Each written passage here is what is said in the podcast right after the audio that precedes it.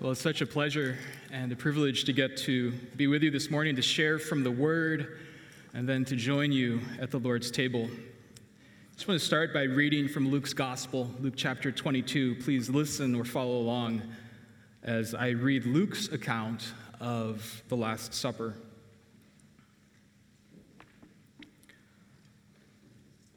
When the hour came, Jesus and his apostles reclined at the table. And he said to them, I have eagerly desired to eat this Passover with you before I suffer. For I tell you, I will not eat it again until it finds fulfillment in the kingdom of God. And after taking the cup, he gave thanks and said, Take this and divide it among you. For I tell you, I will not drink again from the fruit of the vine until the kingdom of God comes.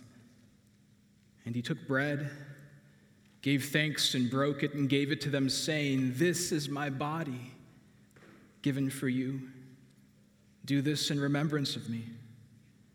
In the same way, after supper, he took the cup, saying, This cup is the new covenant in my blood, which is poured out for you. This passage places us with Jesus on the night that he was betrayed before the crucifixion. And he says, I have eagerly desired to eat this Passover with you. Now, the mention of the Passover reminds us that as Jesus reclines at this table, this was already a meal that was full of meaning. It was a meal that recalled the suffering and slavery of Israel in Egypt and that anticipated deliverance through the mercy of God and the blood of the Lamb. And as part of the Passover ritual, one person at the table was tasked with asking the question why is this night different than any other night? If you've seen the Passion movie, this is the question that Mary asks at the very beginning of the film. But this Passover night was truly different than any other Passover night a night of remembrance and anticipation revolving around Jesus' suffering gift of himself, his body and his blood for the life of the world. You know, the Lord's Supper is with baptism two one of two continuing historical practices or sacraments that are shared by all branches of the Christian church Catholic, Protestant, Orthodox, Baptist, Reformed, Charismatic, non denominational, fill in the blank. There may be disagreement over exactly what is happening at the table, but all Christian churches observe the Lord's Supper in remembrance and in anticipation. For most of Christian history, believers have observed it regularly as the central piece of Christian worship. Now, perhaps like me, you've been in a tradition that observes the Lord's Supper less frequently. I grew up in a church that took it once a year. Uh, perhaps you've been in the tradition that gives priority to the sermon, where the pulpit, not the table, is the center of worship. But in the Reformed tradition, at least as I read it, it's emphasized the importance of keeping the word and the table together. We hear the word, then we share the table. Preaching clarifies the meaning of the table and the table makes the meaning of the gospel tangible in a way that goes beyond words. Jesus eagerly desires to share this meal with his disciples before his suffering because this meal carries most fully the meaning of that suffering. Have you ever been listening to a sermon and you find yourself thinking something like this? This is all great but it's just it's just words. Give me something real. Give me something that I can hold in my hands. We struggle to believe, we struggle to understand, we struggle to hold on. And so the Lord Jesus, on the night that he was betrayed, took bread and broke it and took a cup and poured the wine and offered both disciples who were struggling to believe, struggling to understand, and struggling to hold on. Among the memorable experiences that I've had in communion services, one service in particular stands out. I had a friend who, just two weeks prior to the service, had tragically and suddenly lost his wife and unborn daughter. And we'd all been to the funeral, and the service was heavy with grief. And as soon as the elements were offered, he came running down the aisle. As soon as the elements were offered, he came running down the aisle to be first in line to receive them. Can I ever look at communion the same way?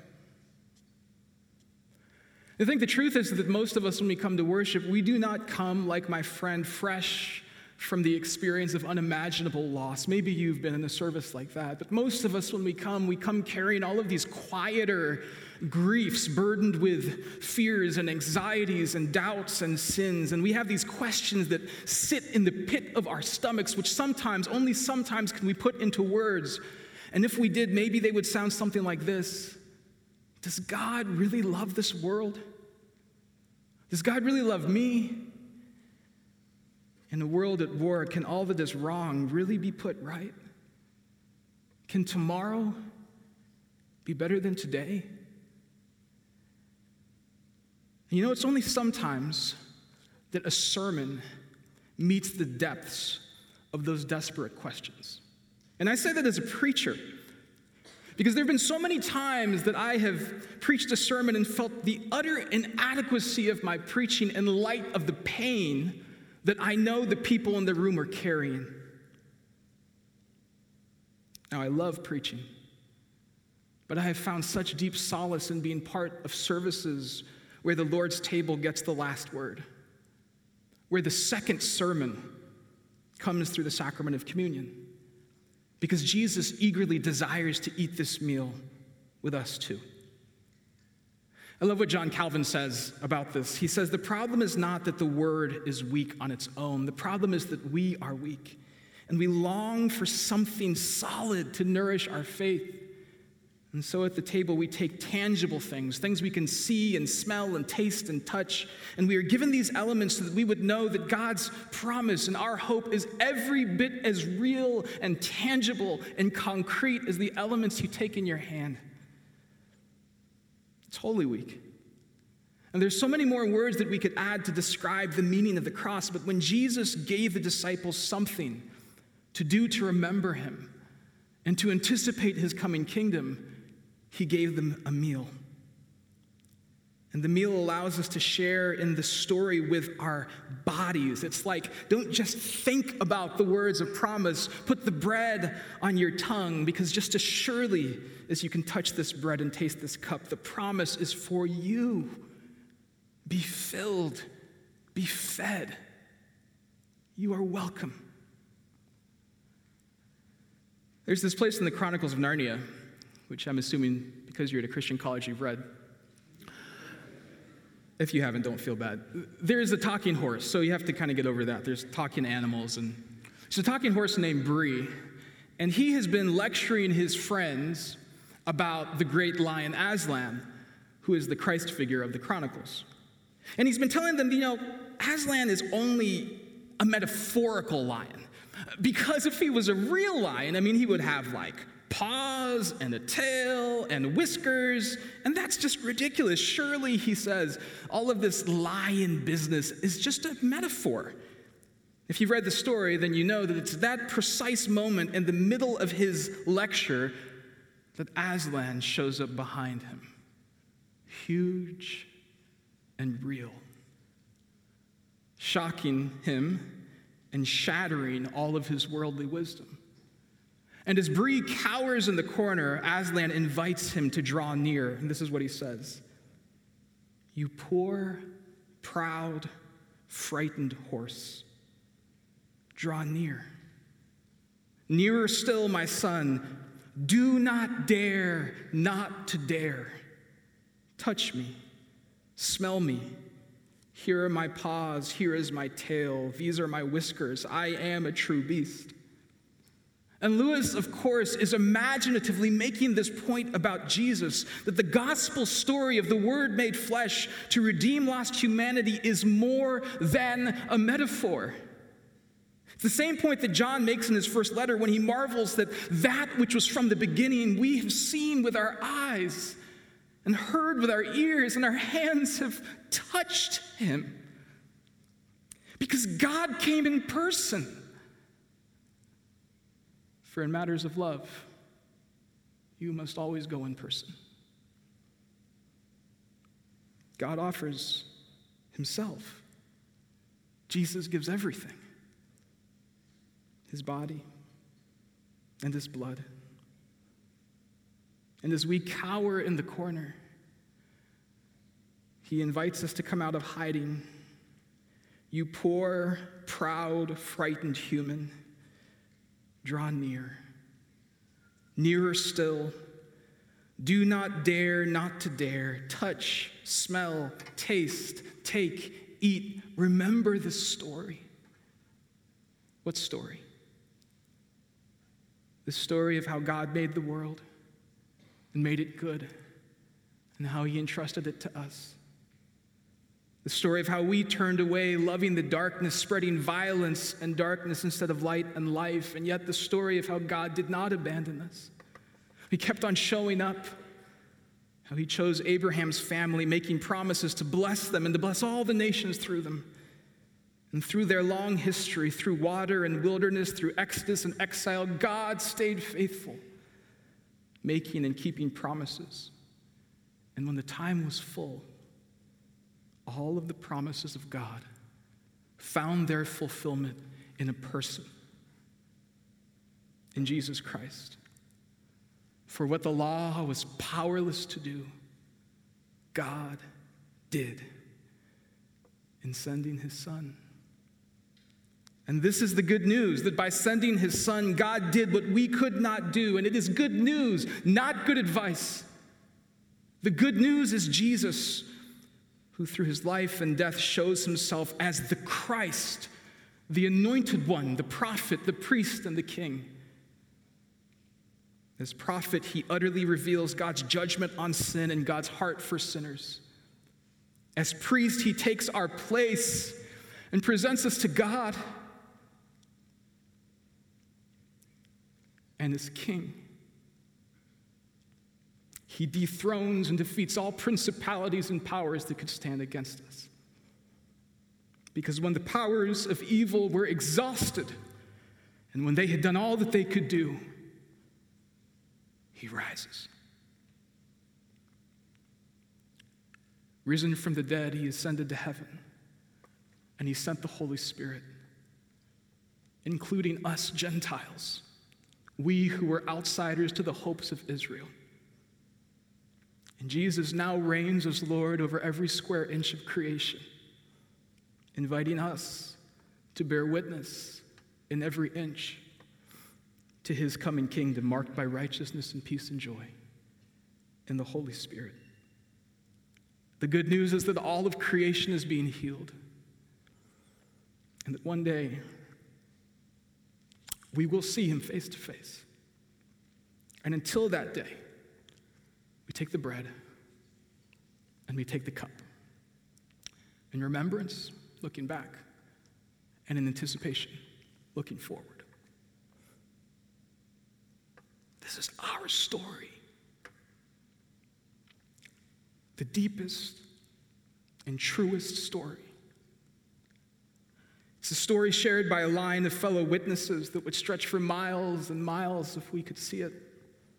For when we come to this table, we are joined by a great multitude of brothers and sisters connected to parents and grandparents and great grandparents who have died in the Lord, and also to believers from every tribe and nation and people, the saints throughout history, the church across time and space, all of those who have also been held up by this story that we get to proclaim whenever we take communion together. And I never get tired of talking about it. well, we need to take communion now. So before we take communion, let me just say three things. First, Dordt University Chapel is not a church. And so, uh, in the times when we've had communion in chapel in the past, uh, we've always asked for a local church to come in so that we could do this under the blessing and authority of a local church. And so, we're thankful to Pastor Joel and the representatives from Covenant CRC for coming alongside us and standing with us to offer the elements this morning. Second, logistics. After prayer, um, we will serve the musicians first. So the musicians will come to the front here and we'll serve them, and then they'll go up. And Then, after that time, the other servers will take their places, and there'll be three stations down here one in the middle and one on each side, and one station up on this side of the balcony. And you are welcome uh, to come as you are ready. All of the elements are gluten free. Um, at every station, you will hear uh, the words, and you'll be invited to take. So you come and you take the bread and you put it in your mouth up here, take the juice, then peel back the lid and, and drink it as you sort of walk back to your seat, uh, moving back towards um, the middle. But in general, we'll come down, if you're down here on the main floor, come down the middle and then go along the outside. If there are any empty stations, just go to the next empty station. Um, just ask that you be sensitive to those around you as you come. Third, most importantly, to take the Lord's table is not a triumphant declaration of your strength or your fitness. It's not a way of saying what a good Christian you are. It's just the opposite. It's a confession of our weakness and our need. And yet, because of Jesus, we are welcome to be nourished as his beloved ones who belong to him, body and soul, and life and in death. We cannot secure ourselves. We can only be secured by one who is faithful to us.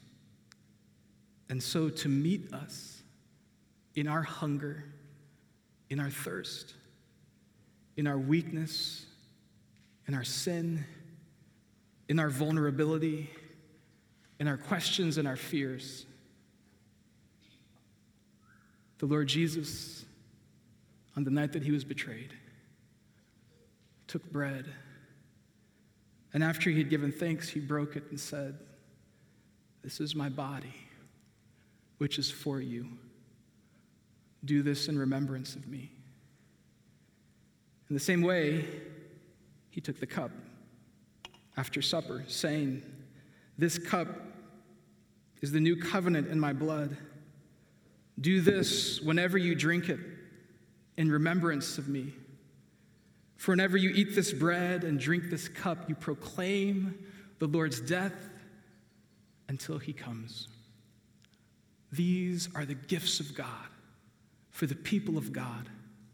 Dying, he destroys our death. Rising, he restores our life, and we await his return in glory. Your faith may feel frail this morning but I encourage you to take this bread, hold it in your hand, and know that Jesus gave his body for the life of the world. You may feel lost, unable to fully grasp the depths of his costly love, but take this cup and drink it down, knowing that he was glad to give his life for you. You are invited, you are welcomed, you belong. Will you pray with me? We thank you, our Lord, for the hope that this meal gives. And we long for the day when Jesus will return as King, when the dead will be raised and all people will stand before his judgment. We face that day amazed by grace, for you are our judge and our Savior. So, Lord, may we taste the bread and the cup on our tongues. May you remind us that your promise is every bit as real as the elements we take. And may our daily lives of service overflow with thankfulness and hope by the power of your Spirit as we offer our lives back to you with joy. And now we call upon you, Holy Spirit, fall upon us that we may truly know Jesus for whom to know is eternal life. And we ask also that you, Holy Spirit, would fall upon these elements before us, that they may be for us the body and blood of our Lord Jesus Christ, in whose strong name we pray with joy.